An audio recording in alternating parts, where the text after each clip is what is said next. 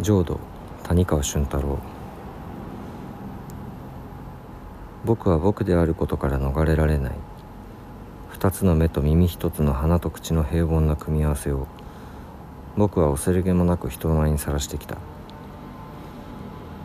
それは多分僕に隠すべきものがあったから。汚れたタイルに囲まれた部屋で死んだばかりの友人に再会した時彼は血と内臓を抜き取られ難破した一隻のカヌーのように解剖台に打ち上げられていた。もう何も運ばず何も隠していなかった。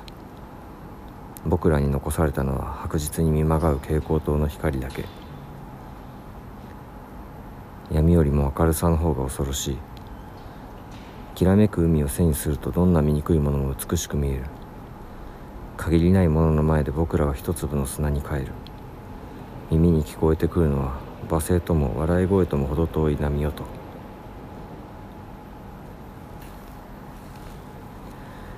もし浄土とやらに行ってしまったら僕はどんな顔をすればいいんだろう。